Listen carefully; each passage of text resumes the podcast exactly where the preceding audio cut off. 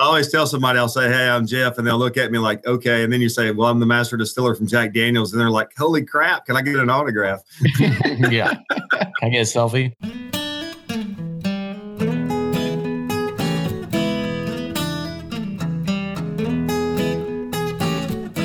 Hey everyone, welcome back to another brand new episode of Bourbon Pursuit. But let's hit some news first. Bourbon Affair, the Kentucky Bourbon Affair. It's the fantasy camp for bourbon lovers. Is going to be taking place June 5th through the 10th in Louisville, Kentucky. It's a place where you can have intimate dinners and events with master distillers all across the industry from Jim Beam, Maker's Mark, Four Roses, you name it, all the big dogs in the Kentucky Bourbon Trail, and even some smaller ones too. They're going to be there and they've got all the events listed out. We're going to be there and we're going to be recording some sessions that will be taking place during the Higher Proof Expo. And these are going to be some good sessions. And we're glad that we're allowing the opportunity to be able to record these so we can bring them out to our fans and bring them to our masses. However, they're not going to be released for quite some time, so you need to be there in person. And not only that is we can't record all of them. We're only going to record four of the total 16 or 20. So you've got to be there in person. There's a lot of great things that you can see. Make sure you go to kybourbonaffair.com. You can see all the events, buy your tickets, and make your way to Louisville June 5th through the 10th. We've grown a lot in regards of our social media presence I was very happy when I looked at Facebook just the other day and we just passed 3,500 fans. That's awesome. And Instagram just passed 8,500. I mean, we're blowing up. And you have to make sure that you follow us on all these different places because we're posting anything that we're doing from the recording sites, from what we're drinking on a Friday or Saturday or maybe a Tuesday afternoon. We're doing all those kinds of things. You know, we're, we're looking at posting whiskey reviews and all the links to all the new show sponsors as well. Those are going to be coming through our social. So make sure you go check that out. This week, we did pick our latest barrel, which is going to be a 14 year straight bourbon whiskey coming from Barrel Bourbon.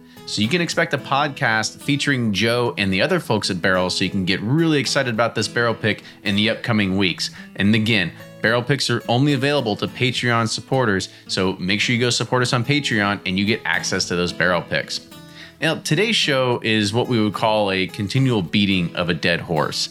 It is something where we have seen it all the time on whether they're Facebook forums or whether they're on Google links, and it's always the question is is Jack Daniels a bourbon? Well, I hate to be a spoiler alert, but who knows if we actually come away with an answer at the end of today because there is um, legalities, there's process, Lincoln County processes, and there's just mindset. It is something a bourbon before it goes into something else. Um, you know, if you're going to finish a port whiskey in some, or finish a bourbon in a port barrel, is it still considered bourbon? Right? These are the things that you have to think about of what still consti- you know constitutes a bourbon at the end of the day when it's done with its actual legal process. So this is going to be a fun episode, and we get to hear it from the horse's mouth, Jeff Arnett, the master distiller of Jack Daniels. So we got a big dog on the show today to finally lead us down this path. So make sure you enjoy that. Make sure you're also helping support the show on Patreon. As I'd mentioned, we've got our barrel bourbon pick, we've got our Willet pick coming, we've got bottle totes, patches, t-shirts, koozies, and more. And I'm also thinking about doing some little bit extra, maybe some leather coasters, maybe some other etched glassware uh, from our, our new sponsor that we have on here. So we'll, we'll kind of think of some new things that we can we can get in there. But as I'd mentioned, you know, we're blowing up on social media. So make sure you're following us there Facebook, Twitter, and Instagram. And you can get you know, actually you can follow us. You can see what we're doing and make sure you tag us in your posts too. We love seeing what our fans are up to and we love seeing what you guys are drinking as well. And make sure you subscribe to us on iTunes or wherever you get your podcast. And you can also check out the video podcast on YouTube and Facebook. And as always, if you want to get all these new podcast beam straight to your inbox, go to bourbonpursuit.com, click on the email button, and you're going to get these beam straight to your inbox every Thursday morning at 7 a.m. when they are released. So I was getting ready to kick off the show, and I got to starting to record and cut this, and I realized, holy crap, this is episode 150. We've done 150 episodes of Bourbon Pursuit. I'm I'm totally floored. I want to say thank you everyone that has been listening to this show that has made it as successful as it is. Uh, all our Patreon supporters, you're the the biggest help to this, honestly and truly. Thank you so much for helping support this show.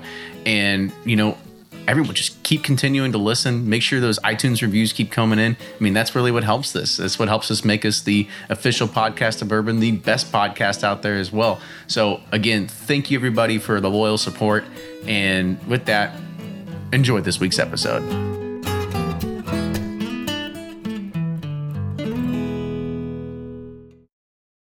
From their bar to yours, Chad and Sarah of the popular YouTube channel It's Bourbon Night bring you their favorite at home old fashioned mix with the new Elemental Elixirs Golden Hour Syrup. It's a custom made syrup with notes of bold black tea, warm spices, and orange zest. All you need is your favorite whiskey and ice. No bitters needed. One bottle makes 16 drinks, so that's only $1 cocktail before you add your own whiskey. They can also be enjoyed in other cocktails or spirits, mocktails, coffee, tea, and anything you can think of. It's crafted locally in Lexington, Kentucky, and you can get your bottle now at whiskeyambitions.com. And they're off for another Give 270 2020 Unicorn Raffle. Your $20 ticket gives you not one, but two chances to win from our lineup of 20 Woodford Reserve treasures, including the grand prize, the rarest unicorn yet, the Woodford Reserve Kentucky Derby 150 Baccarat Edition. Only 150 bottles were made and is just like the one the Derby winning owner receives. Quit horsing around and get your $20 tickets now at give270.org. Charitable Gaming License ORG 0002703. Ed Bly and Rising Tide Spirits are back again with a new release of Old Stubborn Bourbon. And this release of Old Stubborn is a premium hand marriage of 10, 11, and 12 year cask strength, barely filtered pot still bourbon. It comes in at a staggering 123.8 proof. And the flavoring grain for this one, which the last one was wheated, but this time it's now rye. Rich, sweet, and bold with a long finish that's sure to be another eye opener. You can order online at Seelbach's or thebourbonconcierge.com and you can even purchase in person at Revival Vintage Spirits and even now with very few select stores in Kentucky. You can get it now while you can, but be sure to do it because it's not going to last long.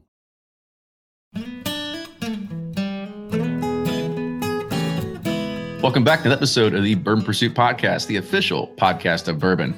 Today is going to create the uh, the ever ongoing argument that we see on all the bourbon community forums. It's it seems that it's it, you know what it's been going on for yeah. years now, right? It's border wars, you know, like Kentucky versus Tennessee. You know, it's it it goes deep to our core. It, with me, it all began with Tennessee football. But you know, when you uh, see those those those orange jerseys come on the field, and you're like, oh, God, yeah. And you hear Rocky Top a million times because I went to a Tennessee game and Kentucky played them, and we suck, obviously.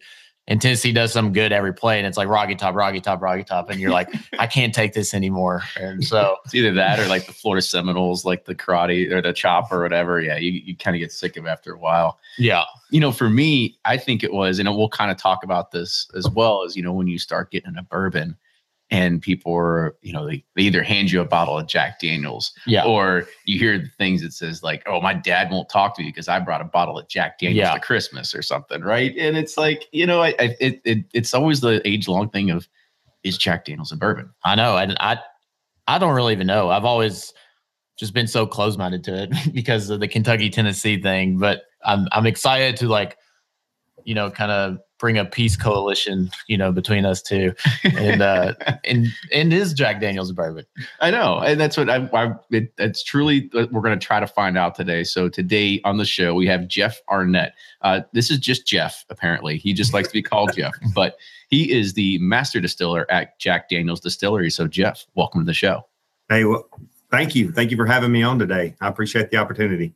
You got it. So I guess the uh, the first part we want to start off with is kind of how did you get into this business, right? You know, before we get into you know everything about Jack being a bourbon or not being a bourbon and uh, processes and maple charcoal. Like I want to just talk about you first. So kind of talk about where you kind of either you know did you grow up around it? Did you just you like drinking and you said this is a good path for me? What was what was your idea? You know, I, I grew up uh, over in West Tennessee, about halfway between Memphis and Nashville, in a town called Jackson, and actually went away to college thinking I would work in the automotive field. That was my first interest. But uh, my home, my hometown of Jackson is where Procter and Gamble had put the Pringles potato chip plant, and it was the largest industrial employer in my hometown. So when I was graduating from college, I couldn't find work in the automotive field, so I decided to to call on Procter and Gamble. And at the time, they didn't have openings at Pringles, but if they they told me if I was interested in working for them, that the interview would be in New Orleans at the Folger Coffee Company. So I drove down and took an interview there and worked for four and a half years at the Folger plant. Uh, it was there that I learned the sensory sciences because the, the New Orleans plant for Folgers is, was very close to the port of New Orleans. It was where the commodities market for coffees existed. So we would bring in small quantities of beans uh, from all the different countries that grow them. And I would sit with the old coffee masters from time to time and I would learn how to class and grade coffee beans on flavor, acidity, and body, and all these different attributes that you want to consider as you would think about blending them to be more complete and more complex. And of course, hopefully better together than they were individually. Uh, so I was there for, like I said, about four and a half years in New Orleans. And then I moved out to Texas to a sister coffee plant that decaffeinated coffee beans. Uh, but it had also been an orange juice plant. It had been converted to do juice drinks. So I was out there a couple of years. And then I moved back to my hometown of Jackson, Tennessee. And then I, I was making Pringles. But P&G decided to divest all of its food brands. Uh, but I was a huge fan of Jack Daniels. Uh, I was in the Tennessee Squires Association. Uh, I saw a job posting that sounded very similar to what I had done in my background and decided to, to, float a resume on it. And it just so happened that it was for the quality control manager's job at the Jack Daniel Distillery, which I think if you would talk to most Tennessee Squires, they would tell you that their dream job would be to quit whatever they do today, move to Lynchburg and, and work here at the distillery somewhere. So I was I was happy just to be able to do that. Um, but as a quality control manager here, I worked under the previous master distiller for seven years.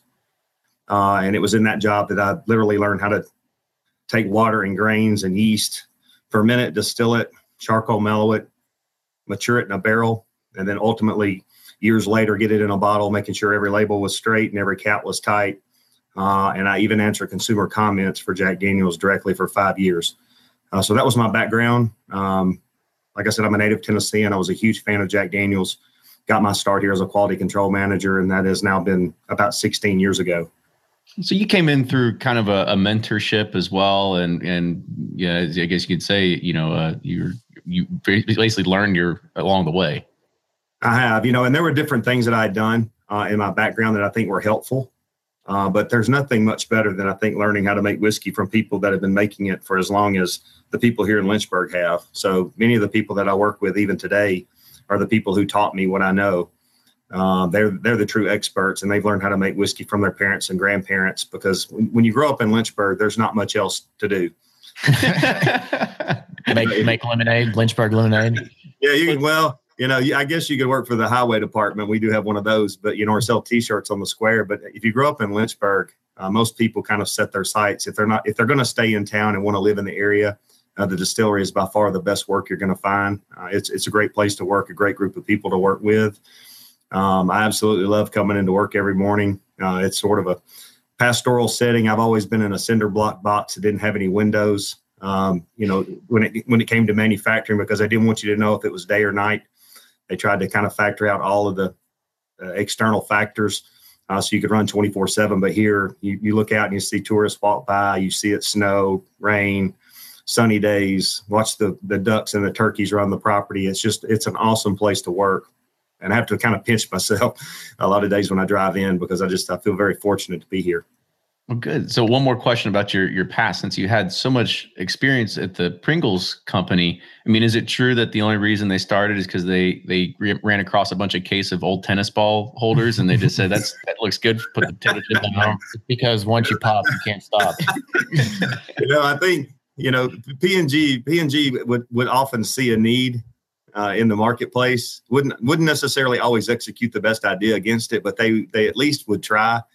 You know, one of the things that the Texas plant that I worked at did was this was the, the before the days of the Keurig machines and the K cups. Uh, Procter and Gamble created a thing called Folger singles, um, which they recognized that people would want a cup of coffee and didn't necessarily want to brew a whole pot. So that was their first attempt to answer that consumer need. But you know, I would tell you that um, most people didn't think that was a great idea because I think of what we produced, it was like going out with our employees back home because we couldn't sell it. Uh, They're like 15 years uh, too too soon. Yeah.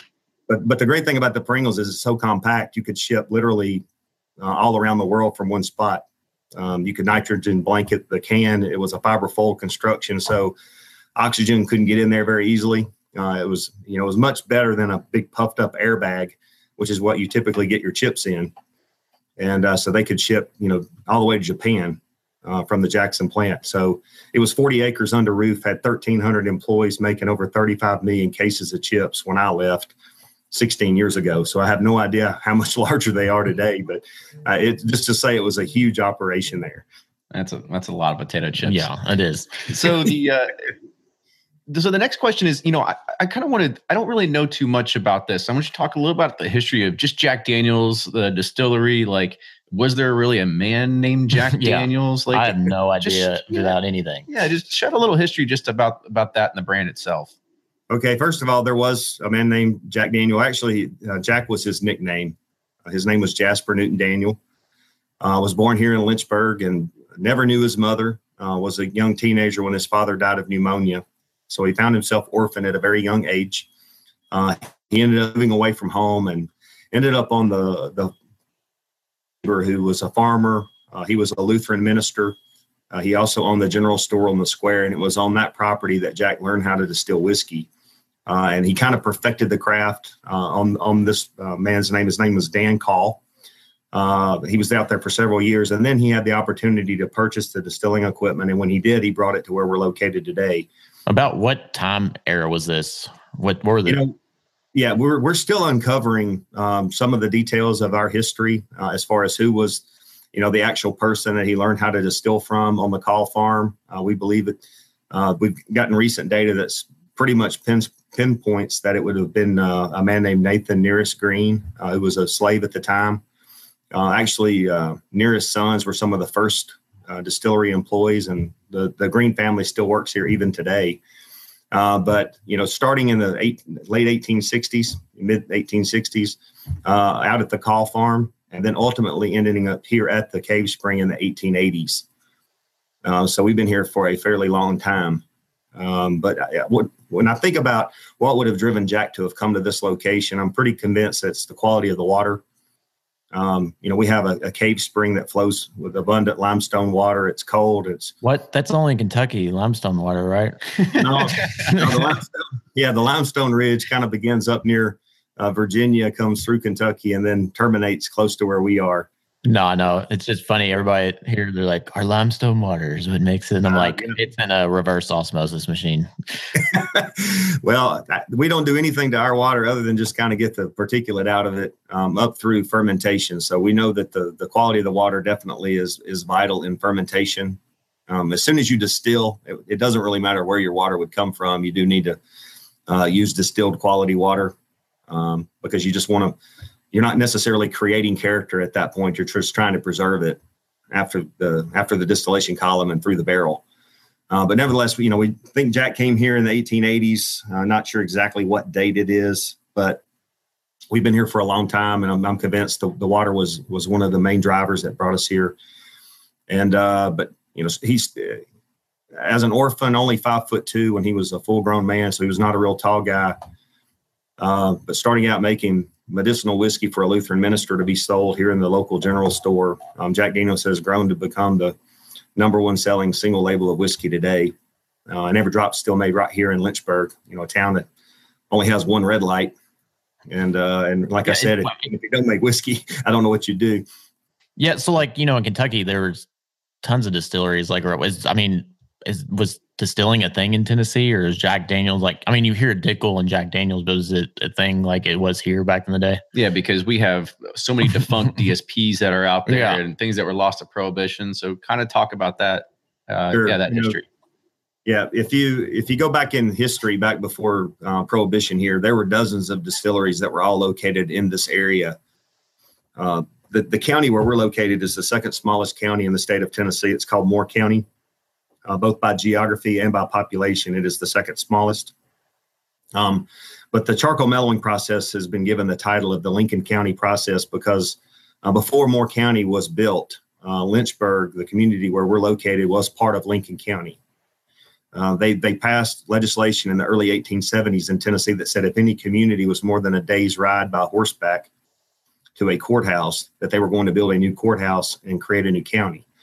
Uh, so pretty much anywhere you're standing in the state of Tennessee, you shouldn't be more than about 20 or 25 miles from a courthouse because that was roughly what they, I think, were figuring. It has something to do with geog or the topography and how hard it was to get around uh, by horseback. But before the days of highways and cars and things like that, they were trying to connect the, the state together so you could do business. And courthouses were pretty much where every all the legal business would be conducted. So Moore Moore County was literally constructed after the whiskey distilleries were already up and running here. Um, our courthouse was built, I think it was finished in 1874, uh, the one on the square. Yeah, I was about to say, but, I was like, with all those courthouses, like, what kind of delinquents are running out there that you got to have this many people? That now you now you see business purposes. I get it now. Yeah, yeah. You know, you didn't have a lot of attorneys' offices where you could go and sign legal documents and get them notarized. So everything happened at a courthouse uh, back in those days. So they started adding courthouses and making it easier for people to do business and get legal documents signed. So uh, but there were dozens of distilleries around uh, Lynchburg that were all taking advantage of the of the cave spring, or the, not the cave spring, but the limestone springs that exist here. Uh, we do have a lot of uh, limestone springs in the area. None of them are as big, uh, I, I, think, or as high quality as this one. And I think that was kind of Jack figuring out if he was going to be serious uh, as a whiskey maker, he needed to get himself a decent water source. so he purchased this property, and that's where we still are today. Where when did I guess Jack make its mark or when did what made it what was its turning point you know to make it a national known like with jim beam it was like the war you know they, they were sent to when did jack become like you know jack daniels? Okay uh, you know I, I, think there have been a couple for us and the first one would have been in 1904 uh, and that was when jack traveled to st louis to the world's fair the world expo of whiskeys and uh, he got voted world's best whiskey gold medal uh, there and uh, so he actually won that one himself. That was before Jack passed away, and then he continued to compete um, after that. We we don't put Jack Daniels into many um, whiskey award type things anymore because I think so much of that is just trying to make a name for your brand. And uh, Jack Daniels has already got, I think, 98 or 99% brand awareness. So, you know, very few people that are of drinking age who haven't heard of Jack Daniels at this point. Um, but yeah, I would say that in 1904, uh, the first gold medal uh, would have been a turning point to put Lynchburg and the Jack Daniel distillery on the map. Uh, the other one, I think, from a pop culture standpoint, that made Jack Daniels more of a household name would have happened in 1955. And that was when Frank Sinatra held it up on stage and said, Ladies and gentlemen, this is Jack Daniels and it's the nectar of the gods. and our sales doubled the next year. We went from selling, we were still a small regional whiskey company in 1955 uh, but we went from selling 150,000 cases to 300,000 cases uh, from 55 to 56. And it put us on allocation for the next 25 years. So we literally could not make enough Jack Daniels until the late 70s, early 80s. And it was at that point that Jack Daniels became an export brand. Um, and now we're in 170 countries. So I thought you were going to say Animal House. You know, the pop culture. Kind of. you know, some of those some of those things you kind of love them and hate them at the same time. You know, yeah. I guess that was cool, but oh no. yeah, I was like, wonder how much they paid to be on that. Yeah. like probably not probably not as much as you think. Yeah, yeah. I'm, I'm not sure we should be sending Kesha any Jack Daniels when she's brushing her teeth with it. yeah, exactly and so uh, it was kind of funny that you said that you really didn't or, or actually started to catch up with the uh, the production cycle in the 70s and 80s and that was the time when the bourbon community wasn't really doing too well you know when clear spirits were uh, yeah. were actually you know king at that point. and as you had mentioned that's when the export market really picked up so i guess it was a, a time that you all could start building stock once again it, it was yeah the 50s 60s and uh, 70s were certainly kind of brown spirits that was their heyday uh, began to cool in the 80s, 90s, and 2000s, and then I think kind of has began its uptick around 2010. Uh, the last five, six years for sure, you've seen a lot more whiskeys coming into the marketplace. Uh, you know, rye, rye whiskey in particular is the fastest growing form of American whiskey today, uh, and you're seeing a lot more uh, labels of that showing up in the market. So. Yes, during the '80s, uh, we, that was when we began to come out with different expressions of Jack Daniels. That you know, we came out with Gentleman Jack during that time frame to uh, to double mellow to kind of use the the innovation and the craft of of charcoal and to and to apply it to the product in a way that would kind of potentially make it a little bit more approachable, a little bit softer, a little bit more delicate uh, for what was at the time uh, a palate that was asking for lighter flavors. Um, we followed it up, of course. Then we came out with something in the in the '90s that was the polar opposite of that, going with single barrel for for those hardcore, you know, the diehard Jack Daniels fans who said, "Hey, we really would like something more interesting, higher proof, more aromatic, more flavorful." Um, coming out with single barrel to kind of answer that, and really didn't do a whole lot of new flavors, uh, you know, or different variants of Jack Daniels.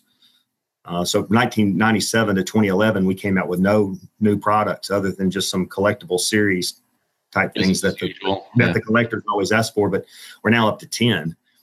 So you can tell that just, you know, since 2010, 2011, uh, the whiskey market has been on fire. Uh, and we have certainly been trying to respond to the fact that people are looking for uh, new and interesting things to try.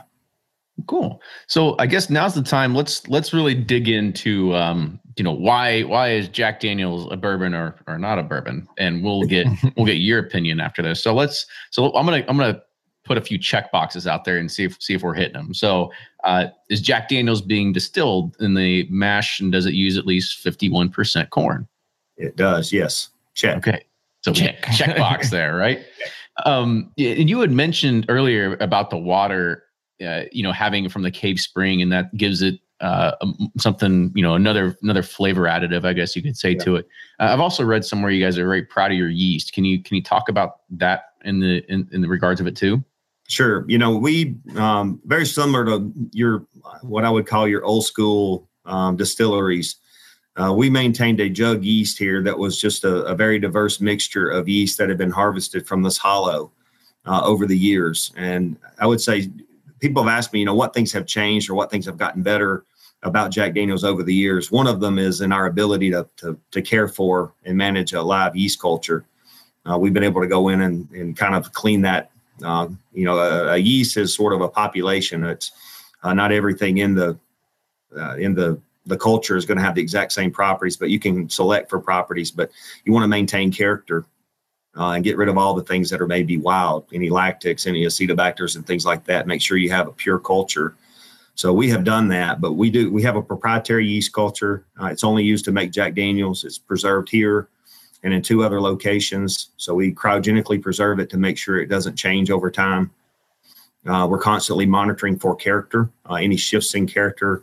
Um, our, our superior alcohols are, you know, if we run a GC analysis of, of our distillate. Um, if we see any shifts in it, we can go to the freezer and pull up a culture that was, you know, the mother culture uh, and resurrect that and, and get ourselves, you know, right back on uh, target of, of the character that we want to have. So um, we also have other uh, proprietary cultures within our company, and we also cross preserve those uh, here for those sites, just in case something were to happen at our other distillery sites and we could provide a clean culture back to them. So we try to we try to you know share and uh, back one another up where we can. Uh, but we have a full time microbiologist who um, actually wrote the the yeasting section of the alcohol textbook. So I would say not only is he an expert for Jack Daniels, but he's considered to be pretty much an industry expert as well you know, in my business, when they say, you know, we back each other, but we call that disaster recovery. yeah. Yeah. Yeah. We, we have disaster recovery plans for sure. I, I talk about Jack Daniels and disaster in the same sentence. so, uh, you know, we already talked about Lynchburg, right? So distillation in the United States. So that's another checkbox, right? Yep. Yep. Um, and it kind of follows a, a, lot of the other laws that would require it to be bourbon, if I'm not mistaken, meaning that you're you're not adding any flavoring agents, um, distilling at no more than 160 proof, entering the barrel at no more than 125 proof, right? Correct. Yeah, we distill at 140 proof. Um, for most of our entry, it's going to be at 125, but we have gone as low as 100. Um, so based on what we're trying to accomplish in the barrel, we can, as long as we don't exceed 125, then we meet the letter of the law and, and right. we never exceed 125. Right. And then, uh, and then, okay. So you had talked about the Lincoln County process already, uh, but give a little bit more description and detail of like really what that means and charcoal mellowing, type of charcoal, like where does it come from, all that good stuff. Okay. Um, we only use a, a, hard sugar maple variety of wood, and that's going to come within about an hour's radius of Lynchburg. Um, today, we used to operate our own sawmill to cut the wood, but today we just find it's much more practical to to partner with local sawmills who who run saws all day long uh, to go ahead and, and and create a rick of wood. So these are about roughly two inch by two inch sticks that are four feet long.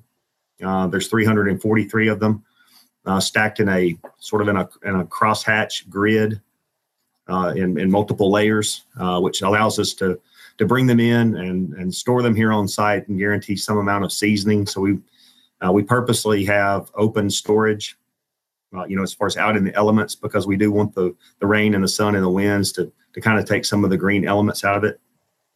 Uh, then ultimately, once the hard sugar maple has has cured uh, and, and seasoned some here on property, uh, we can put four of them onto a pad and light them up.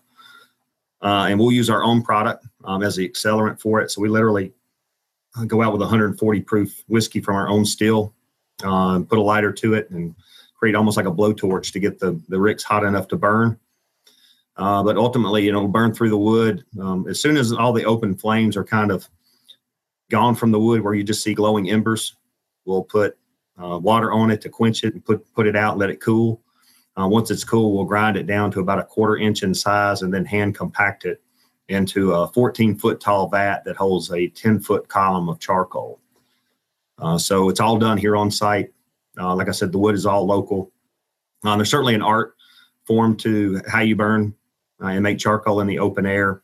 And what you want to do in your vat is uh, you don't want the the particles to be so fine that the whiskey can't flow through it because literally you can just blind it off uh, almost like silt if you don't grind it correctly. But what you do want to do is make sure that you don't have big coarse particles in there because what you're wanting is is contact. You want the the whiskey to make a lot of contact. You want it to get exposure to uh, you know, this is this charcoal is sort of like a carbon filter. It will have receptor sites in it where it can absorb things from the from the whiskey into itself. So that's a lot of people. We, we say that charcoal mellowing sweetens our whiskey, and a lot of people think because of its hard sugar maple is the wood that somehow wood imparts a sweetness to the whiskey. But actually, what the, the charcoal does is it absorbs bitters into itself. Uh, so it alters the flavor as the whiskey passes through uh, and it, it lets the sweet flavors pass and it pulls the bitters off. Uh, it takes the fatty acids out of it, uh, slightly uh, adjust pH back up towards neutral because your distillate is, is acidic. So, uh, what, the whiskey that flows in the top of a charcoal mellowing vat uh, is, has sort of a, a slightly oily mouthfeel. It feels like it clings to the tongue. And when you swallow it, it has an aftertaste that I would describe as like corn chips or cooked corn uh, but it shows up in the bitter zone, which is in the back of the throat. Uh, and then days later, if you taste the distillate that's coming out the bottom of the vat, it's very clean, light, and sweet, but very much on the tip of the tongue, which is where the sweet zone is located. So um, we allow people to do actually those two uh, samplings on different tours here, uh, where you can taste our distillate before charcoal mellowing and after. Uh, before is in every regard uh, a bourbon. there wouldn't be any exceptions. The only thing you would need on that to complete the the picture would be a new charred oak barrel, which is what we do. Uh, that would be the last checkbox uh, that you would need. So it's just this one additional step that we're doing uh, that we feel like makes us different. And, and I can tell you a little bit more about the history of, of, of bourbon and Tennessee whiskey in the eyes of the federal alcohol bureau too. well, uh, let's let's touch on that here in a second, but I, I kind of want to just scoot back real quick to the you know the actual charcoal filtering itself. So you said that it takes days to filter out through, right? I mean, that's I, when I when I heard that, I was kind of like, oh, what's it take like an hour or something? You said yeah. it takes days. Yeah. No, it'll take days. Um, the vats we have 72 of them, um, and we're flowing at about 60 gallons, I would say, on average uh, a minute. So each vat uh, that we have in service, some you're always taking vats out of service to change the charcoal out, drain them out, wash them out. So it's normal that we're going to have about 60 to 65 vats in service of the 72, um, but you're going to flow at about a gallon a minute uh, into those vats. They're you're constantly flowing in, you're constantly flowing out. You'll have to turn those vats over uh, several times to actually displace everything in them. Um, what we have studied in the past is that um, a carbon absorption model, uh, typically whatever is going to be absorbed is going to happen in about 12 hours. Um, so that's the you know, if I had to get down to the the nitty gritty uh, of how much time does the whiskey need to be in a vat uh, to get um, the magic worked on it, it would be around that length of time. But what we've learned is that, you know, I don't know that 10 feet is necessarily the perfect amount of charcoal, uh, but I would tell you it's a good amount because it gives the vat life. It means we don't have to go in there and constantly change out the charcoal because, uh, you know, with charcoal being similar to a sponge, you know, when a sponge gets full, the only way to make it useful again is to wring it out. You know, once it's saturated and full, uh, there's no way to do that with the charcoal. Uh, and if you would imagine, when a new charcoal mellowing vat goes into service, most of what happens to the whiskey happens within those first few inches of charcoal. Um, but over time, that that surface layer will begin to get saturated, and it won't be able to hold anything. So the whiskey will have to work its way further through the vat uh, before it will find charcoal that can kind of work the magic uh, that it needs to. So over the course of the of the life of a vat, we recognize that there's this line that's going from the top to the bottom uh, of what is active charcoal versus what is saturated, and you just don't want to hit the bottom of the of the vat. So we're, we're tasting every vat that's in service every week um, checking to make sure that what's coming out the bottom doesn't taste like what's going in the top. Uh, it, it, noses differently and it tastes different. And uh, so, but we're not uh, leaving that to chance. We have 100 full time employees who serve as tasters in addition to their normal jobs. And about half of that 100 do nothing but before and after charcoal mellowing um, sensory work for us it seems like a hmm. highly inefficient process. yeah. well, and that's probably why a lot of people quit doing it, uh, gave up on it years ago because, you know, there was the Lincoln County process. Uh, and that meant that all the distilleries down here kind of use some form of it. We're known for. Uh, we came back up after Prohibition and continued to do it. Uh, very few distilleries in this area came back up after Prohibition. Uh, but Jack Daniels had built a reputation off of it. I do think that it makes the, you know, whether you're a Jack Daniels fan or not, it makes Jack Daniels unique. It makes it different. Uh, and for a lot of people, it makes it their favorite, uh, which is why I think we have such a loyal following with Jack Daniels today because it, it's distinctly different before and after charcoal mellowing. Uh, it wouldn't, it just wouldn't be Jack Daniels if it wasn't mellowed. So let's talk about some of those regulations, right? Because when, when I look at the the entire scope of the checkbox, right, it hits every checkbox to ever be labeled as a bourbon, right? It's it's bottled at at least 80 proof, um, you know, American made, new charred oak whiskey barrels. So I don't. I mean, if I think about it, like there's there's this big spin of craft movements that are happening as well, and they could definitely do something with the new distillate before they go and put in a new charred oak barrel. Um, however, you know, you guys want to claim this as uh, purely Tennessean or whatever it is. So I kind of talk about the what you said the the regulations and the federal regulations between what you're doing to be called bourbon. Your particular take, if you want to go ahead and okay. put yourself on the line too. Okay, sure. Um, if we um, after Prohibition, you know, Tennessee actually started uh, its Prohibition period about ten years before national prohibition. So we went dry in 1909 when the nation did in 1919.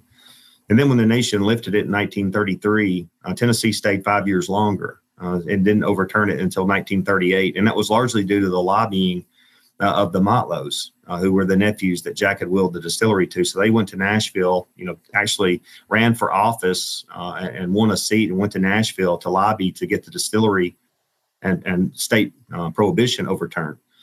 So once we were back up and running, we were entering the marketplace, I guess, in the around 1941 uh, this would have been uh, Green Label was our biggest seller back in, in those years. So it was, you know, it's a less mature uh, version of Jack Daniels. So they were able to start reintroducing some products from the distillery back into the marketplace.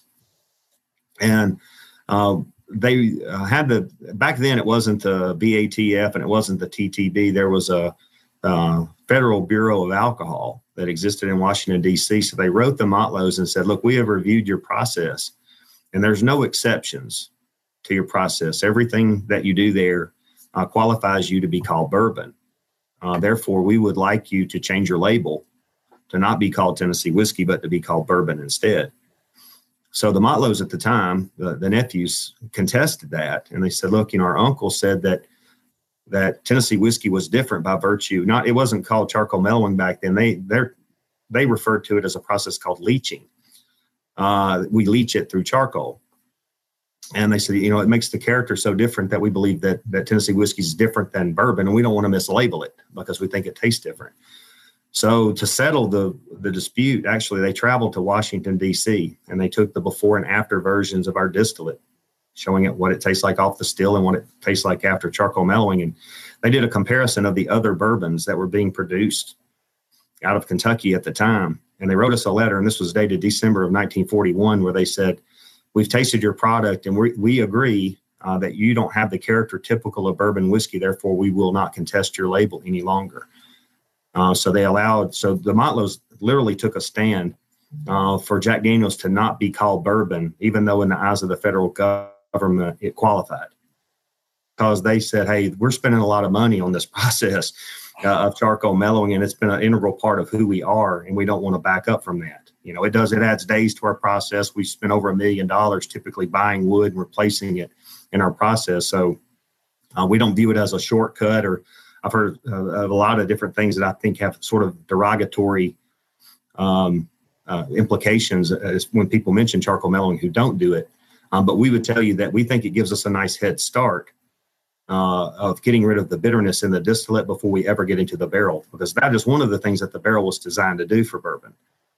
Uh, was of course it was to soften its bitter edge, but also to gain all the other things that it would benefit from in the barrel. But we feel like, hey, it's what the barrel would take probably a couple of years to get done. The charcoal can get done in a couple of days. Um, so let's not stop doing that because it, it creates a unique flavor for us. So it wasn't just a Kentucky versus Tennessee thing. We're Tennessee and we're more proud. No, you know, I, I think it was, you know, I think K- Kentucky had already built a reputation, even though you can make uh, bourbon in any state in America. By far, Kentucky is the one who embraced it and made it famous. And when people think of Kentucky today, they think of horse racing and bourbon. You know, I think when they think of Tennessee, they think of music and they think of of Tennessee whiskey, and, and, and it being maybe slightly different. Uh, but of all the things in the whiskey world, for sure, our, our, closest, our first cousin in the whiskey world is bourbon. Um, so if you go down through our process, we can check every box of bourbon. It's just this one additional step that we do that we feel like gives us a unique uh, character uh, that, like I said, Jack believed in that the Motlows fought for, uh, to keep in place, uh, and then ultimately ended up as part of a law that was enacted about four years ago in the state of Tennessee that defined Tennessee whiskey for uh, as a category. Yeah, but I think that's but that's also not like a federal regulation, right? Like bourbon's at a at a federal level, so you can have Mississippi bourbon, you can have New York bourbon, of course you have Kentucky bourbon. Now I think right and, and of course, you know, you guys hit all the check boxes that you're te- it technically is a bourbon. You do a little bit something extra to it, but you want to call it a Tennessee whiskey. So, what if uh, somebody in California wants to go ahead and uh, get a truck bed full of charcoal and start, you know, filtering his his distillate out of there, and they're like, "Well, Tennessee whiskey in California."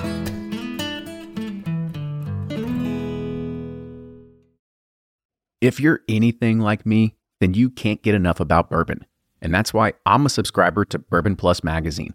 Bourbon Plus is a quarterly publication that tells the stories from the heart of bourbon the farmers who grow the grain, the distillers who labor over the process, and the people like you and me who raise their glasses to celebrate it all.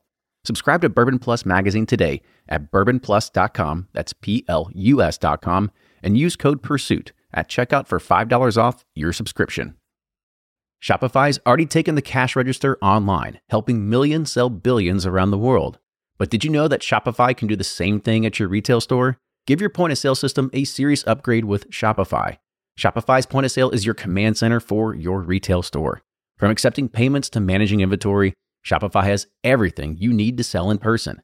And with Shopify, you get a powerhouse selling partner that effortlessly unites your in person and online sales into one source of truth. Track every sale across your business in one place and know exactly what's in stock. Connect with customers in line and online. Shopify helps you drive store traffic with plug and play tools built for marketing campaigns, from TikTok to Instagram and beyond. And get hardware that fits your business. Take payments by smartphone, transform your tablet into a point of sale system, or use Shopify's point of sale Go mobile device for a battle tested solution. Plus, Shopify's award winning 24 7 help is there to support your success every step of the way. Do retail right with Shopify. Sign up for a $1 per month trial period at shopify.com slash bourbon, all lowercase, and go to shopify.com slash bourbon to take your retail business to the next level today. Shopify.com slash bourbon.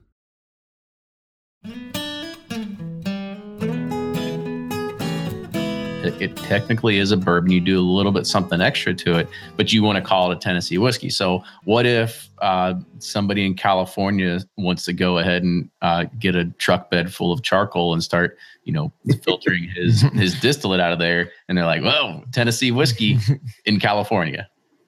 Well, part of part of that is the federal codes also say that you can't claim a geographical distinction that you don't really have. Um, so if you call yourself Kentucky bourbon, it needs to have been within the confines of the state. Um, likewise for Tennessee whiskey, but uh, what our law established was that it, you needed to do more uh, than just be inside the state of Tennessee to declare something a Tennessee whiskey. Uh, and because not every whiskey that's made in Kentucky can call itself bourbon. And, and Kentucky kind of had the foresight and understanding that the word Kentucky adds benefit to a bourbon label. You know, it has the reputation for making great bourbons, and uh, so there is a state law that that besides the federal code further defines what a Kentucky straight bourbon is uh, because they didn't want people driving a tanker of bourbon through the state of Kentucky and calling it Kentucky bourbon, just simply because it had, you know, ridden I sixty five. Um, so, and, and, likewise, same same for Tennessee. Yeah, we we felt like we didn't want people necessarily shipping GNS uh, into the state and then finding some little nuance uh, in the codes that allowed them to declare that a product was made in Tennessee if it wasn't. Um, but there were some old historical newspaper clippings that went back until the days um, besides Jack Daniels and George Dickel. Uh, one of the of the old uh, whiskey sellers manufacturers that was in the state of Tennessee was Charles Nelson, uh, and his great great grandsons Charlie and Andy have resurrected the brand. They were in Greenbrier, which is just north of Nashville, but uh, they found these obscure uh, newspaper articles that talked about uh, Charles Nelson, who actually was a much larger distiller than Jack Daniel uh, back before 1900. Uh, but talking with Jack Daniel, talking with George Dickel about actually making a law that would define the charcoal mellowing process or the Lincoln County whiskey process uh, as a legally defined product of Tennessee. So they they were even thinking about it years ago. Um, that they said, "Hey, this is something that's unique and distinct about the state of Tennessee, and maybe it's something that's worth protecting." You know, Scotch. So George Dickel does this too. Does the, they do? Okay. And everybody does it. Yeah, everybody does it a little bit differently. Um, you know, if you look at their process, I'm not sure how often they find that they need to change out their charcoal. I don't know that they ever say. Do they call it the Lincoln County process also, or? Uh, yes, I believe if you look at their his, their records, they're they're doing it for the same reasons that we are, and it was because okay. it was a, a regional uh, phenomena here that everybody believed that it made whiskey taste better, made it uh, more palatable and easier to drink if you did it. Um, but if you go back in their history, they talk about they had a distiller many years ago who said that he felt like charcoal mellowing worked better in the winter uh, when the distillate was colder when it would go through. So I'm not sure, you know, what science they had to support that, but it was just a sense that if the whiskey's cold, the charcoal's more effective. Therefore, they go through like a chiller uh, to make sure it doesn't matter if it's winter or summer. They get their whiskey good and cold before they go through the charcoal mellowing process, and that's sort of their their innovation or their take on how to get the best out of charcoal. You know, for us, it's ten feet. It's tasting it every week. It's changing it out as necessary uh, to get what we want out of it. And I would tell you that Jack Daniels is pretty aggressive. Uh, I'm looking at other distillers. There's 33 distillers, I think, now across the state of Tennessee. Um, 30 of them came in in the last six or seven years. Um, but some of them are just using maybe you know a foot or two uh, of charcoal, and they're flowing fairly slow. Uh, but I, have told people, I said, you know, you need to decide what's right for you um, to do it. But by keeping it, it, it kind of allows, it gives you one more talking point about your brand.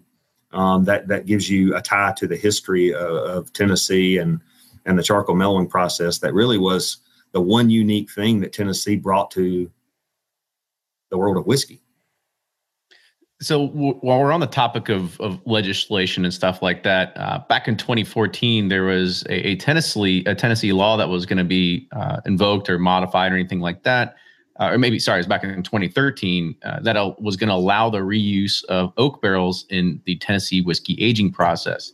But you oppose the legislation. Is, is that because you secretly love bourbon?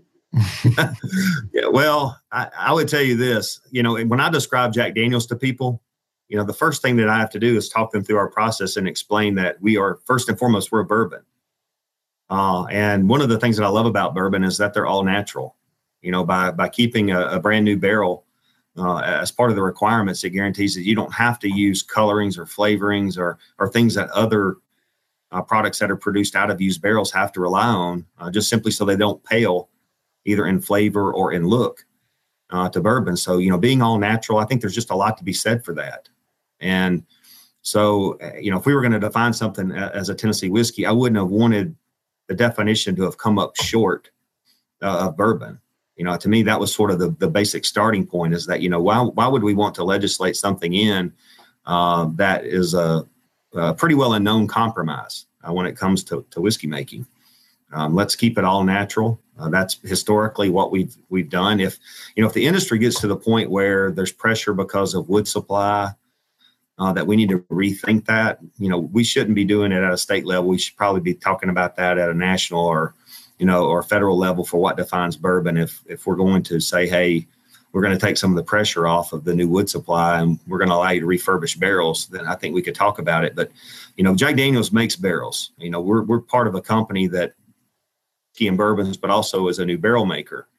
So I think our understanding of the barrel may be a little bit better than than most whiskey makers today because we're so vertically integrated that we we buy our own logs, we have our own stave mills, and we have two cooperages. And uh, we have products that we reuse barrels in. We have Canadian whiskey, we have uh, Reposado tequilas, uh, we have a Kentucky whiskey uh, that's allowed, you know, by its definition to reuse barrels. And from what we've seen, it's just I don't know that you can do anything to a used barrel uh, to have it fully replicate the, the benefits of a new barrel. Uh, to me, it's sort of like a, a tea bag. You know, the first time you use it, you get a lot of flavor and color out of it and you can try to reuse a tea bag a second, third, or fourth time, uh, but it's simply not going to perform uh, on those subsequent uses the same way it does on its first. So at that, you know, at, at, this point, I wasn't wanting to compromise with it. I don't see any on the wood supply at this point that would dictate that we would need to do that. So yeah, I argue definitely for the fact that I think Tennessee whiskey should should hold the line uh, and keep new barrels as part of its process. By the way, I think we just caught you in there that you just said that Jack Daniels is a bourbon, right? We caught you saying. Yeah, yeah, of course I did. Because I mean, that's, that's, the first thing I have to establish is that our process follows the bourbon um, class and type. That there's no exceptions there, and that bourbon is uh, is a quality distinct, uh, you know, distinctive category. Uh, it's you know, it doesn't allow artificial colorings and flavorings, and uh, you know, there's some truth in labeling that follows uh, being able to put bourbon on your label not all whiskeys can call themselves bourbon because bourbon is uh, is a little bit higher form um, of whiskey uh, as it's defined. So I, I, always try to establish that first, is that Tennessee whiskey is actually a, uh, a unique form of bourbon that's made in the state of Tennessee and utilizes the mellowing process. Yeah, it's just funny. It just seems like they would have they would have come up with some better name than just you know Tennessee whiskey, mm-hmm. right? Because you could say whiskey can be whiskey, it can be really anything, but you know it could have been a, a Tennessee bourbon whiskey, or you could have made just use the word whiskey backwards or something and be like that's like, that's what we are, right? Like I don't know. I think you know I would think that if if Jack Daniel thought that we were still going to be debating it 150 years later, yeah. he probably would have come up with a whole new name for it. Uh, but you know, whiskey whiskey was a common term back he then. A hundred year strategic plan, or, you know. you know, we we have seen um, some of the old newspaper articles back when when whiskey was being sold, when really uh, it was largely being traded at a commodity level. Um, so the brand name, whether it be Jack Daniels or Nelson's or uh, Dickel whiskeys or whatever, it, those were not as important as the Lincoln County whiskey title was um, because all the whiskeys that were produced using charcoal mellowing were kind of lumped together uh, and marketed as a unit. Like I said, when when whiskey was really almost seen more on a commodity basis, it's like okay, here's bourbon, but here's Lincoln County whiskey. Um, if you're looking for it, and it didn't really matter what brand name it was. Gotcha. So when we, you know, you had mentioned like, you know, he probably should have thought of this. And I guess the question to you is like, why do you think the general public even cares if it's categorized as a bourbon or Tennessee whiskey. I mean, is it because people like us we have too much time on our hands and we want to we just want to because we overanalyze everything these days? Well, you know, I, I think it, whiskey is one of those things where you know I, I, liken it to vodka. You know, does it really matter where your vodka is made as long as it's pure? You know, you, you can argue over who tastes least, uh, and and that's more important yeah. than maybe where it was made. But when it comes to whiskeys. There's so many different variants, and I think the location that it's made almost sets an expectation uh, in your head that you know Kentucky bourbons are going to taste like this, Scotch whiskeys are going to taste like that, Canadian whiskeys will taste like this, and Tennessee whiskeys, like I said, kind of have their own distinct character. Um, low, a little bit lower in rye as a general rule than Kentucky bourbons, and then charcoal mellowing kind of really brings the sweetness forward. Um, so I, I, think that that becomes important because whiskey is more a product of its place than maybe any other distilled spirit. Um, and people want to know these things about where they come from. Um, I, am actually one of these that I'm I'm kind of anxious to see uh, some of what's going on in industry right now, where people are declaring distillery names uh, as trademarks that you don't even know where that distillery is. Um, where there's a lot of buying and selling in bulk, uh, and people labeling and declaring locations that are not necessarily, I think, being transparent or authentic about where the product was made and how it was produced. Um, you know, for us, of course, we make every drop for ourselves, so it's easy for us to stand and say, look, if it's got a Jack Daniels name on it, I can tell you where every drop of it was made. Uh, and we don't buy in bulk from anyone. We don't sell in bulk to anyone. So if it's got our name on it, we did it. Um, and you know, with the rye, in, in particular in the rye category right now, uh, there's just a lot of labels out there. Not many people making rye, but a lot of labels of it out there, just the same. Yeah, it, all comes from, Come from somewhere in Indiana. Yeah, right. just the state, two states above you, one above us, right? Yeah.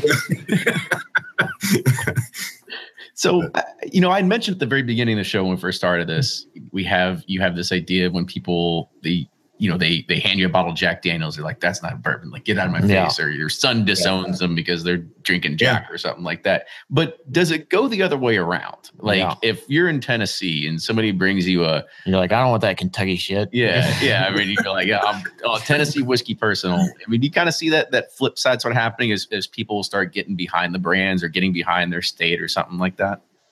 You know, I, I, think when it when it comes to, to Tennessee whiskey, you don't have a whole lot of options besides Jack Daniels today. You know, there, there's a few out there, but really, um, Jack Daniels largely defines Tennessee whiskey uh, with with its one brand. Uh, when it comes to Kentucky bourbon, I think you got a lot more choices. Uh, and if somebody's not a fan of Jack Daniels, you know, I, I sit with people, I do tastings with them you can tell that some people they absolutely love Jack Daniels. They're they're you know anxiously awaiting the next product to come out, but they're going to be a Jack Daniels drinker for their whole life. Others you can tell are kind of skeptical. They don't they don't necessarily. Um, yeah, I can tell that Jack Daniels, you know, they're going along with the tasting, but I can tell maybe that it, it's not ringing their bell. You know, and that's and that's fine. That's you know we we as a company have you know we have um, several bourbon brands. They don't all taste the same. You know, so if I if I get a sense that people are not going to be a Jack Daniels fan, then I don't hesitate to uh, to point them to our Kentucky bourbon brands because I you know I've been through those processes. I know uh, the people who make them, and I know that you know I can give them a, a solid recommendation based on what I know. Uh, if the, if Jack Daniels isn't your cup of tea, just don't give up on whiskey. You know, go through. You look at look at Kentucky bourbons. There's some fine ones out there. Uh, do, you, uh, do you give him Chris Morris's cell phone number and yeah. you're like, here, just go? I try not to do that, and I think hopefully Chris doesn't hand mine out very easily either. But yeah, but, but I but I know that Chris Morris is, is also a big fan of Jack Daniels, even though he's uh, sort of the mastermind behind our Kentucky bourbons. Uh, and I likewise, I don't. from time to time, people ask me if I'm not drinking Jack Daniels, what do I drink? I, you know, I I, I love Woodford Double Oaked when it came out. Uh, that was uh, Company I was man. really stunned. Yeah. Yeah. yeah. That was, I was kind of stunned because when I saw the label or, you know, I had seen, uh, when I think of double oaked, when I tasted that product, it wasn't necessarily, um, you know, the, the, it was double oaked because it was in a second barrel, but the second barrel actually brings more sweetness uh, to to that bourbon than than I would have expected based on its name. So it was a it was a delightful surprise, and it's one of my favorites in that lineup. Uh, so yeah, I'm, I'm actually a bourbon fan, and I I had drank more than just Jack Daniels. Jack Daniels was my favorite um, when I came to work here. That's why I was a Tennessee Squire. Um, but I, I can appreciate a lot of different brown spirits, and um, I point people towards Kentucky bourbons all the time. I'm much more likely to, to do that than to push them towards Scotch. Uh, there's only been a, a, few Scotches that I've tasted that I really would would say um, would be better tolerable. Yeah, that I would want to drink. I just you know, the the smoke, the peat, the the iodine, the medicinal notes are not necessarily something that I find or wanting that I want to explore them very much. But um, you know, the sherried casks um, scotches are the ones that I tend to to like the best. Um, and we we actually as a company just picked up three single malt Scotch brands that I thought were excellent. I was pretty pleased. Um, I, they were very similar to the ones that I'd said would have been the best that I'd ever tried. Um, so And we've, we've become a little bit more of a complete whiskey company uh, over the course of the last decade. If you look at um, Brown Forman and Jack Daniels, going from just a North American whiskey uh, to really more of a global footprint. It really I- has. Yeah. I just had that that that happened to me in a conference in Florida with the whole Jack Daniels bourbon thing. Like I'm drinking bourbon at the bar, and this guy I just met from Wisconsin. He's like, it's like, oh, I brought some good Jack Daniels up in my room, and I was like, uh, yeah, stuff, you know, put my nose in there. and, then- and so I went back to his room, and I was like, I'll try it because that it was he had a bottle of Gentleman Jack. I I'm not sure which expressions or if there's multiple, but Yeah. I had it and I was actually like, shit, it's actually good. I was telling Kenny this a couple weeks ago. And so I actually bought a bottle of Gentleman Jack like two weeks ago and I felt like I was like having an affair on my wife or something. Like, it's like, it's- nobody yeah, look at me, please. I'll keep your secret safe. Um, Yeah. But you know, we've we've come out recently with our uh, with our first full barrel strength product as a single barrel, and I and I think even people who've had a hard time writing anything positive about Jack Daniels over the years, uh, were kind of taken aback at just how good it was. You know, somewhere Well, it- To me, it was a nice change up. Like I drink, we drink bourbon all the time, you know, and so it's like, Yep. it's just like you said, it's got that little nuance that makes it different, that stands out. That that I, that I enjoyed it because it kind of gives a little different taste to your taste buds. When of course you know when I, when anytime with gentleman jack um if i if i see somebody drinking uh, canadian whiskey in particular you know canadian whiskeys kind of operate under a different set of standards and they can use caramel coloring and some sweeteners and and things of that nature. Uh, but i think gentleman jack kind of comes off as as easily as approachable uh, as some of the best canadian whiskeys out there yet it's still all natural. It's just water grains and barrel and charcoal uh, getting to that flavor point. So i'm always like if you if you're drinking you know, in the Canadian whiskey set, and you haven't tried Gentleman Jack, just maybe give it a look. Uh, so that's kind of my my sales pitch to them. If I find somebody who likes the big, robust, the really dark uh, bourbon type products, I like our single barrel. And actually, I think our very best is our barrel proof single barrel. Like I said, somewhere between 128 and 138 proof, and I think it's just staggeringly smooth uh, at that high proof point. Because people usually look at the proof point like that and think there's no way I could drink that straight.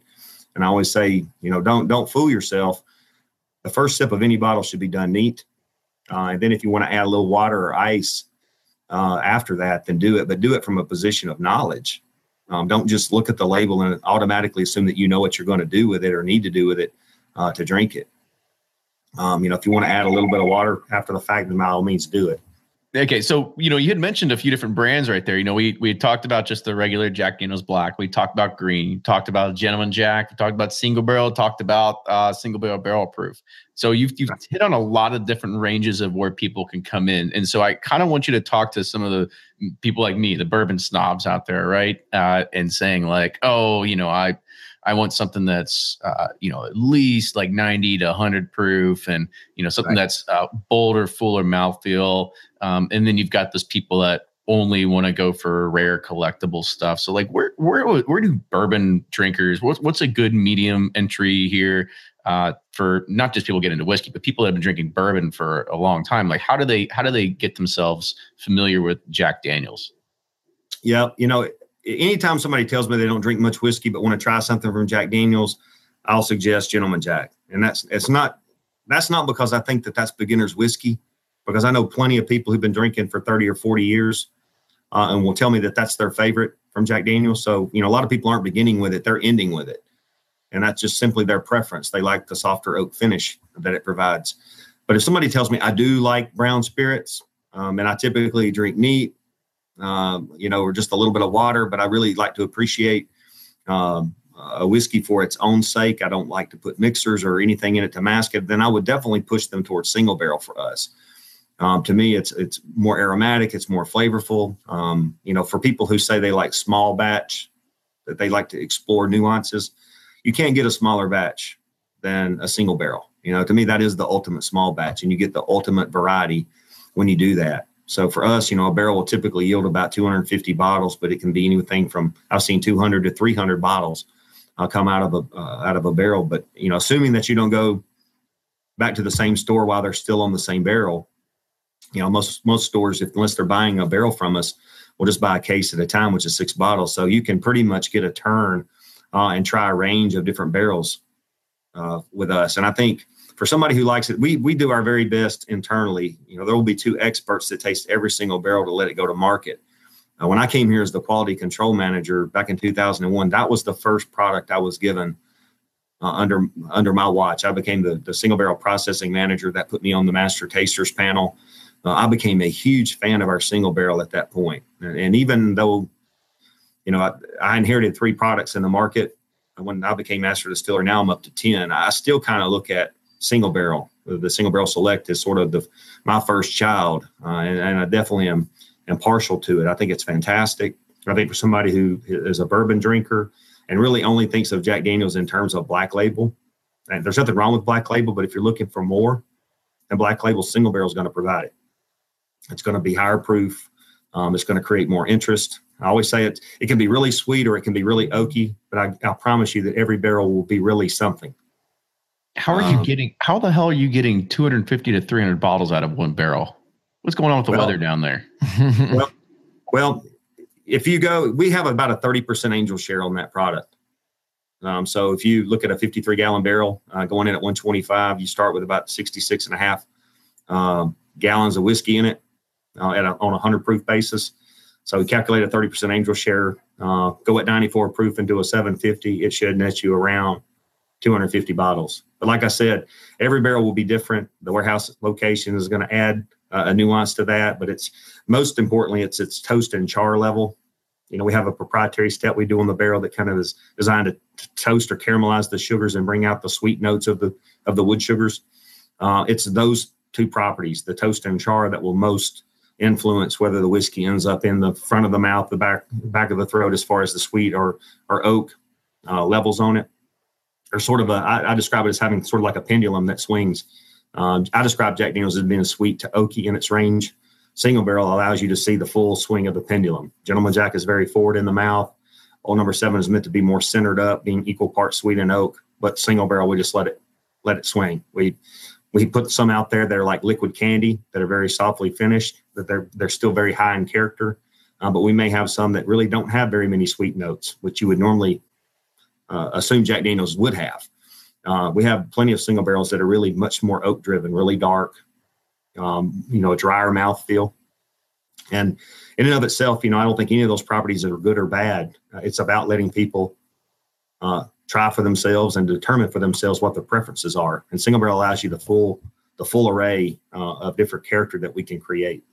Yeah, and for anybody that is kind of wondering what that whole toasting process is, uh, you can check back when we had the Brown Forman Cooperage yeah. on the podcast and we talked about yeah. all that. Um, yeah. The um, and then one thing that we didn't really hit on is the one of the guy the guy that made you famous. So what's this whole uh, Sinatra release about with Jack Daniels? Yeah, you know, by making barrels for ourselves, you know, we did a, the proprietary step of toasting. We kind of built um, a patent around how we do that part of the process. So all of our barrels are new and they're toasted and they're charred. Uh, but we had gone in and started to say, hey, if we just kind of cut some grooves in it, how would that change the uh, the maturation process of that particular barrel? We we could easily calculate that it would double the, the wood surface uh, to the whiskey ratio. So it doubles your inside surface area, kind of opens up three layers your, your char layer, your toast layer, and your raw layer of wood immediately to the whiskey, kind of opens up the end grain. Um, the capillary action is going to be almost immediate on it. But most importantly, what's removed from the sides of the barrel stays in the barrel. Uh, when we were submitting that for approval, that it wouldn't declass it as a new barrel, we were thinking at the time that they would rule that we could do the process, but would potentially have to take all of the loose material out of the barrel.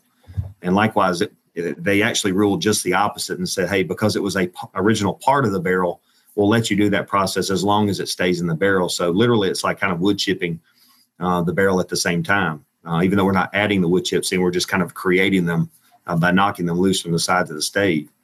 But we watched those barrels develop over the years. They year over year about 40% darker uh, than the barrel that didn't have the process done to it. It's much bolder, much drier on the mouthfeel.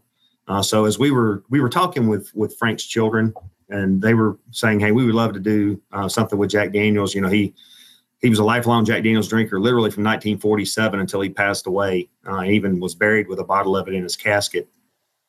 So they say, you know, we wouldn't, we couldn't do anything with any other whiskey brand other than Jack Daniels, but we would love to do something and would like it to be different uh, at the same time. So the words that kept coming up were bold and smooth. That Jack that that Frank was bold and smooth uh, as a person, and we would want the whiskey to speak to that. So definitely what we call the Sinatra barrel, which is this toasted, charred, and grooved barrel, provides the boldness for that character. So those are brought in to the batch to kind of elevate uh, the, the and, and, lengthen the finish on the product. And I've had people come to me. We went back to 90 proof on that, which is the proof that he held up on stage in 1955. You know, it's it's if you look at the color, uh, I, I think the being darker and, and more oak driven in character would be much more reminiscent of the whiskeys of the 1950s than maybe of today. Uh, so we felt like it was just appropriate if we were going to take that barrel uh, and put a name on it that the, that the Sinatra name was the correct one for it. Uh, but uh, I've had people tell me that they've not necessarily been a fan of any Jack Daniels product until they tried that one. So I, I do think it's different. And uh, for some people, they tell me they don't like it.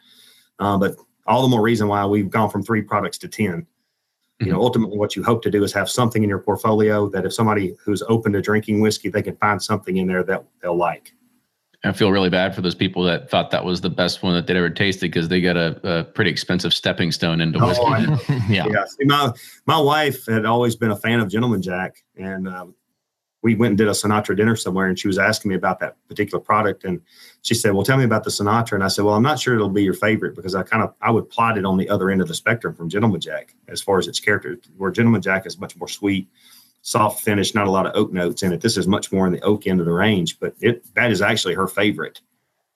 But you know, after ring shopping with her and shopping for granite countertops, it wouldn't surprise me. it makes sense. find sense. the most expensive thing in the store and make it her favorite. Yeah, exactly. All right, so we got we got one more question to kind of wrap this up with. So, uh, so right. Fred Minnick had a really good article about you know whether bourbon or whether Jack Daniels is bourbon, and he kind of he kind of closed it up, and I kind of want your thoughts that really this argument is going to always continue until the federal government ever steps in, kind of defines it once and for all. So, if the federal government were able to do that, would you uh, sit there and be on the, the, the lobbying board to make sure that you could put your stamp in history there? You know, we actually before the Tennessee whiskey law went to a state level um, to be written. Um, one of the things that we had heard from the TTB is that they didn't necessarily want to go in and tell Tennessee what Tennessee whiskey was. They were like, "That's a matter for the state to decide." Uh, so, uh, you know, I think we're we're fine with with the way it ended up, and and I think the debate. I, I, think the argument, the, all the debating. I think even even though it was a painful time when we were arguing over whether or not there should be a Tennessee whiskey law, you know, I was I was certainly happy that it stuck. Uh, but I think as people read through the arguments on both sides of the aisle, uh, even though I, it was largely, I think 90% sided with the fact that they thought the Tennessee whiskey law was was a good idea and it would be good for their business. It, it gave them a, a definable process that they could sell a product under. Uh, they could choose to call themselves bourbon if they didn't want to mellow, or they could, you know, go to Tennessee whiskey if they wanted to. So they were like, hey, that gives me two options uh, that people understand. Uh, so, I, but I think it's that's just it. I think it's all in the understanding. Uh, it's all in the variety. And uh, so I think as long as people are setting out to make quality products, everybody wins.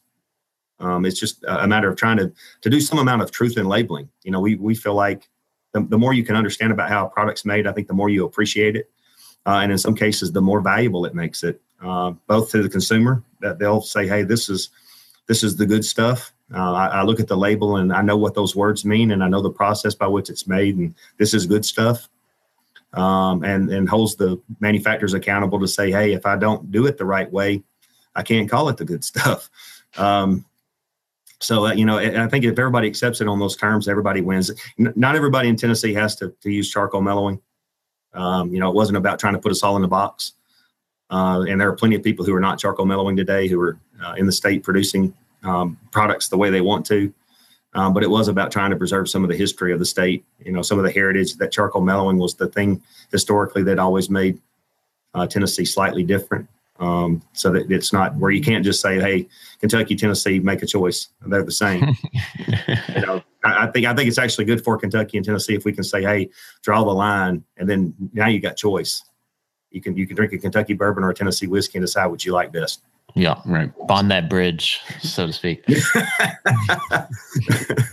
so Ryan, what do you think? Is is Jack Daniels a bourbon or is it a Tennessee whiskey? How do you define it? I'm gonna say Tennessee whiskey.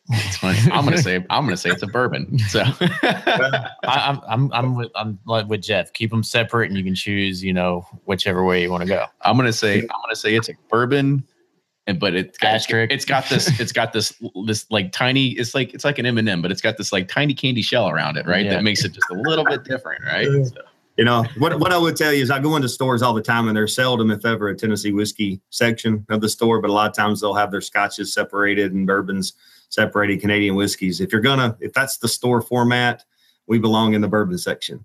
yeah, the most popular around here. Uh, pre- preferably uh, at, uh, at eye height. yeah, I bet. Yeah, Well, Jeff, I want to say uh, thank you again for coming on the show today. If uh, if people want to see you in work and kind of see you doing your thing, like what, what could what were some uh, some appearances that you they can make at the distillery or anything like that? Where can they find you? You know, I think um, I don't always know where I'm going until I'm going. Um, I have a I have a couple of trips. About half of my travel is outside the U.S., which reflects the fact that we're sold in 170 countries today. Uh, but I have an assistant distiller. We try to keep uh, either he or I out most of the time, uh, trying to just educate people on how Jack Daniels is made and that we're real. Uh, let them ask questions and stuff like that. But our Facebook page is usually uh, pretty good to let people know where we're going to be making appearances uh, ahead of time. Uh, but of course, the best place to find me, 80% of my time I spend in Lynchburg. Uh, so if people are in the Nashville area, it's only an hour south. Uh, it's a beautiful drive down. We're giving tours all but four or five days of the year, which are the major holidays. Hey, I'm coming you- down to Florida, and I pass Lynchburg on my way. You do it. I'll- Uh, You know, we're, we're a dry town, which means we don't have any liquor by the drink. So there's no bars or restaurants that can serve alcohol on our square. Um, but we have, Bring your own. but we Bring have the right as sampling. Yeah, the, the, the laws have changed uh, over the years, and every every brewery, every winery, and every distillery is allowed to do a sampling tour of their facility as long as it's 100% site produced. Uh, so we have two different tour formats that include tastings. Uh, so you can you can try our high end range of Sinatra and Gold and Barrel Proof and Rye, or you can do what I would call the Flight of Jack, which is sort of the the Gentleman Jack, Black Label, our Honey Fire uh, in that range. So uh, but based on people's interest level and what they normally drink, we have two different tour formats to support that. Uh, but that's the best place to find me. 80% of my time, I'm right here in Lynchburg. And uh, always consider it a privilege to, to stop and shake people's hands when they're on tour. Awesome. Well, Jeff, I appreciate it. This is uh it's been eye-opening for me. Yeah. Uh especially, you know, we we're I'm a bourbon snob, like don't get me wrong, right? Yeah, it he's was worst. it was definitely an eye-opening situation and I, I I learned a lot more than I thought I was gonna learn. So it was uh this is very, very good for me. Yeah, I, I totally agree. Kenny is a snob, but uh, I'm, I'm hoping, you know, bourbon's great and all that'll be all my always my go-to. But I'm always interested in trying other things. So I'm hoping our listeners and stuff will kind of put their like loyalty to bourbon aside and you know give Jack Daniels a shot. Go try the Well, Jack, the single barrel, something like that. Yeah. Yeah. You know, I, I'd be the first to tell you, I think it's fantastic that Kentucky is is as bourbon loyal as it is. Uh, but you have a lot of you have a lot of Kentucky or bourbon fans here in the state of Tennessee for sure. Um, I don't automatically expect that somebody just because they live hometown um, to drink Jack Daniels, and, and and many of them tell me that they have a bourbon that that's their favorite. But just you know, choose choose a quality product. Make sure you know where it's coming from, who's making it. And, Read the uh, label, right? yeah. It's fall- Yeah, yeah. I don't know if that's a you guys are playing by the rules of the book, right? The, the laws are right there, right? So listen to Bourbon absolutely. Pursuit. Read the read the bourbon blogs. They'll give you the the straight skinny. That's right. Well, sounds good. So if you like the show, make sure you subscribe to us on iTunes. You can support us on Patreon, P-A-T-R-E-O-N dot com slash bourbon pursuit. And make sure you follow us on all those great social media channels, Facebook, Twitter, and Instagram at bourbon pursuit. Ryan, go ahead and close us out. Yep. And if you have any show suggestions, feedback, comments, we love hearing from you all. Because sometimes we always run out, or not always, but we And run iTunes out. reviews. And iTunes, iTunes reviews, yeah, We love give us a iTunes shout reviews. out um because that helps people find the show more easily. But uh, yeah, we just love hearing from the sh- the fans and hear what they want to hear, so we can bring it to you. And uh, we'll see you guys next time.